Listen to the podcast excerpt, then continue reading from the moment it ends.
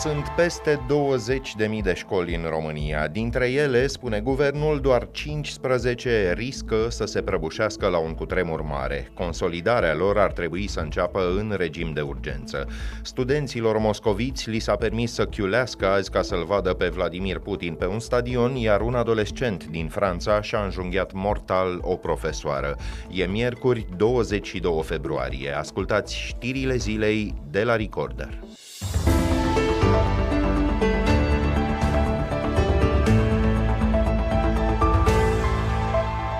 Inițial, chiar guvernul numărase vreo 120 de școli cu risc seismic ridicat. Lista s-a subțiat brusc la nici măcar 40 după ce Ministerul Educației a consultat inspectoratele județene, iar dintre acestea, mai puțin de jumătate ar avea nevoie de consolidări. Grăbit să demonstreze că ia în serios paimele pe care le-au alimentat cu tremurele din Gorj de săptămâna trecută, cabinetul anunță un program de consolidare cu fonduri de la centru.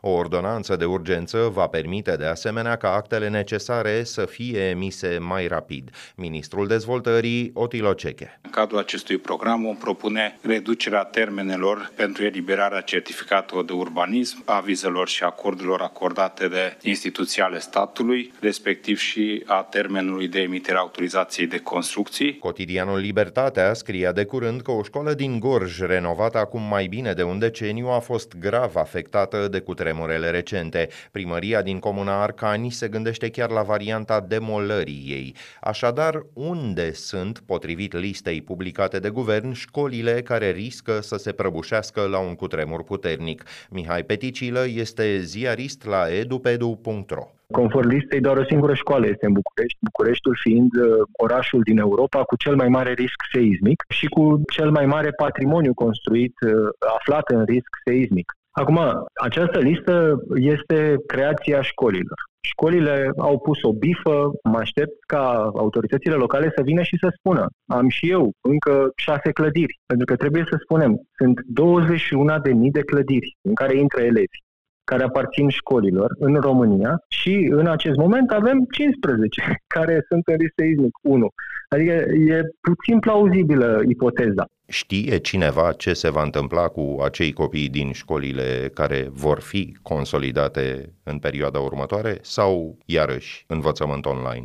În mod normal, primăria trebuie să găsească o soluție. Primăria trebuie să inventeze containere în care să învețe copiii puse în curtea școlii respective sau, dacă nu se poate pentru că ar incomoda șantierul, în altă parte. E interesant de urmărit ce se va întâmpla pentru că până acum Guvernul nu a prezentat un exemplu de bună practică pe aceste reabilitări. Încrederea în autorități pe zona aceasta diferă de la o primărie la alta. Sunt puține companii care au uh, expertiză pe așa ceva și s-ar putea ca statul să se implice aici, prin Compania Națională de Investiții, s-ar putea ca și voi la Recorder să aveți de lucru pe partea de anchetă, fiind uh, foarte mulți bani de băgat pe o perioadă foarte scurtă, sub acest pretext că renovăm, iată, 15 școli. Nu sunt multe, dar s-ar prea putea să fie fie al naibii de scumpe. Conform unei expertize a Băncii Mondiale, standardul de cost pentru cum fac ei în România arată undeva la 780 de euro pe metru pătrat costul de reabilitare seismică al unei școli.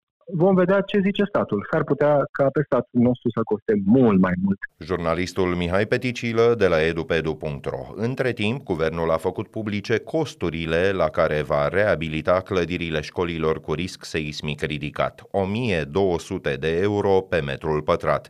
Cu alte cuvinte, cu 50% mai mult decât reabilitează școlile tot statul cu bani de la Banca Mondială.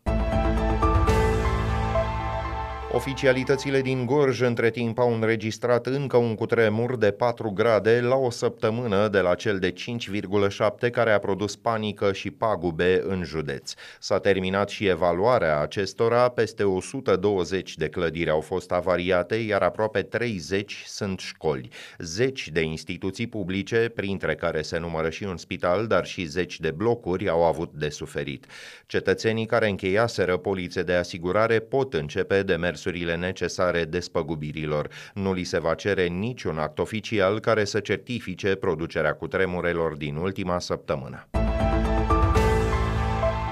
Plenul Senatului a retrimis Comisiei Juridice din Camera Superioară o foarte controversată propunere de lege privind activitatea organizațiilor neguvernamentale. Opoziția a reclamat că documentul, inițiat de liberalul Daniel Fenechiu, sporește procedurile birocratice și că el reduce posibilitatea asociațiilor civice de a apăra interesul public în instanță. Site-ul g4media.ro scrie că proiectul face parte dintr-o serie de posibile modificări legislative legislative care descurajează protestele și implicarea civică. E vorba, de exemplu, de legea avertizorului de integritate și de propusele pedepse cu închisoarea pentru tulburarea ordinii publice.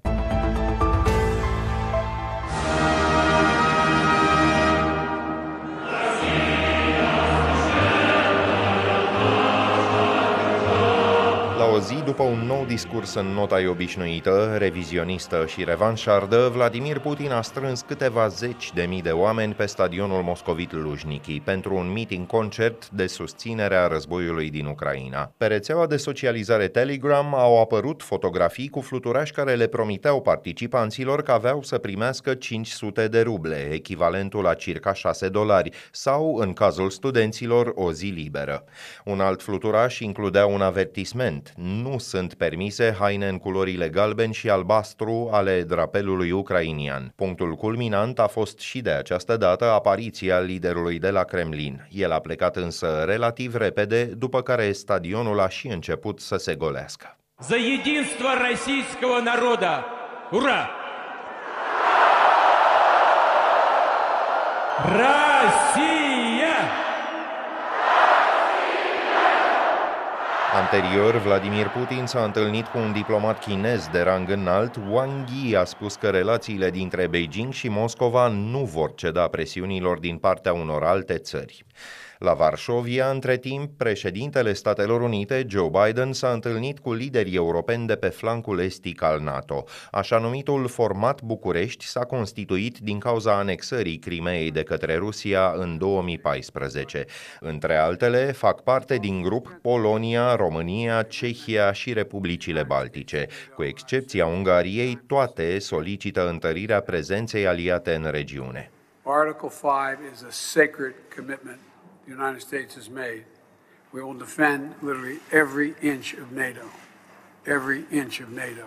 Joe Biden a uh, repetat cu această ocazie că articolul 5 din tratatul NATO e sacrosant. El spune că un atac asupra unui stat membru e un atac asupra tuturor. Vom apăra orice părticică a NATO, a declarat președintele Statelor Unite. În opinia sa, Rusia a făcut o mare greșeală prin ieșirea din ultimul tratat cu America pe tema reducerii arsenalului nuclear. În mod excepțional, la discuția a luat parte și Maia Sandu, președinta Moldovei s-a întâlnit ieri seară cu Joe Biden și e așteptată mâine în București.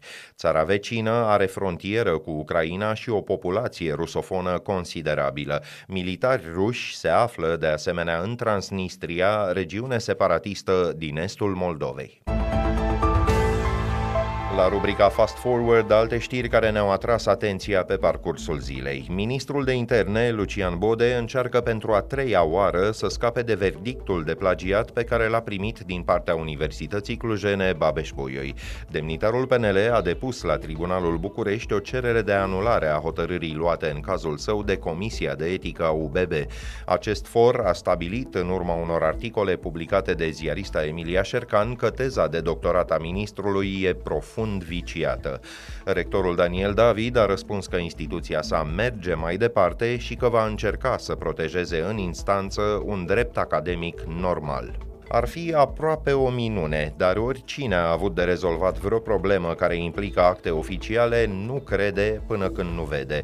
De la 1 iulie, nicio instituție care oferă servicii publice nu va mai avea voie să ceară copii după actele emise de statul român. Așa afirmă ministrul digitalizării Sebastian Burduja. În varianta foarte optimistă, cetățenii nici nu vor mai fi trimiși la xeroxuri din incinta instituțiilor. Teoretic, până în 2026, 6, cloudul guvernamental ar trebui să înlesnească semnificativ, de exemplu, comunicarea dintre o primărie și Ministerul de Interne sau dintre Registrul Auto și ANAF.